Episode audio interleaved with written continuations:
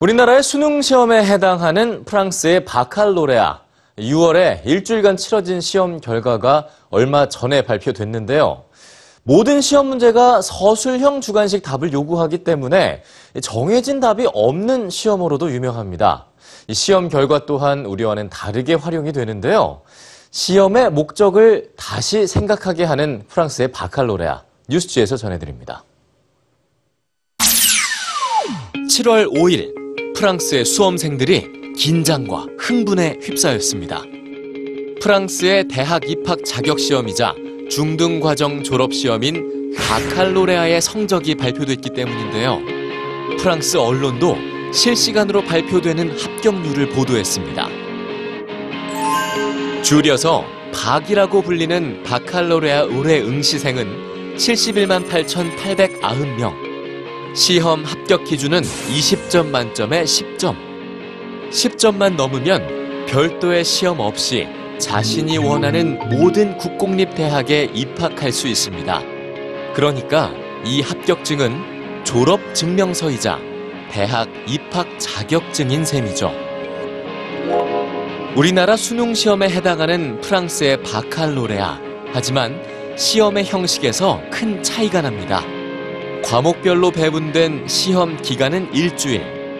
올해 수험생들은 6월 15일부터 22일까지 하루 2시간에서 4시간씩 시험을 치렀습니다. 2,900개의 주제에서 출제된 시험 문제 중 객관식 문제는 단 하나도 없는데요.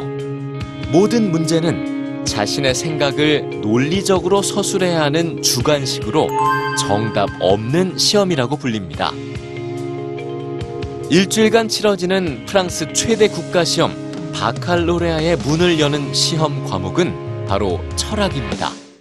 바칼로레아의 철학 문제는 매년 프랑스 국내뿐만 아니라 세계적으로도 큰 관심을 끌어왔죠. 올해 출제된 철학 시험 문제도 마찬가지였습니다. 결코 쉽지 않아 보이는 바칼로레아 시험 과정.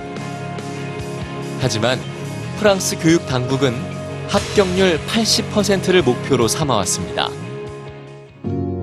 1808년 바칼로레아가 처음 실시된 이래로 1880년대까지 1%에 불과했던 합격률은 1980년까지도 26.5%에 머무르자 프랑스 정부는 낮은 합격률은 곧 교육의 불평등과 공교육 부실을 상징한다고 판단했는데요.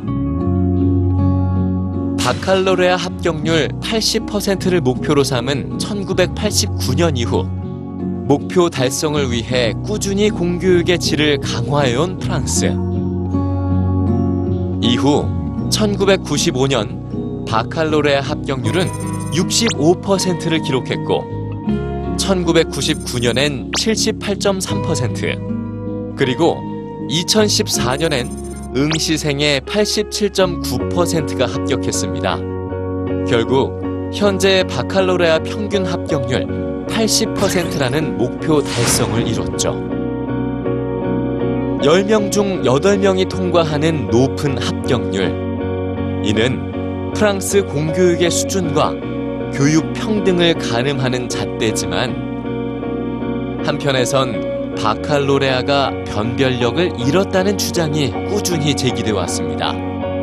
올해 당선된 마크롱 대통령의 공약 역시 바칼로레아 과목 축소와 시험 과정 개혁이었죠. 경쟁과 줄 세우기에서 벗어나 프랑스 공교육의 수준을 가늠하는 지표로 존재해온 바칼로레아. 200년 넘게 존재해온 프랑스의 전통은 과연 어떤 변화를 맞이하게 될까요?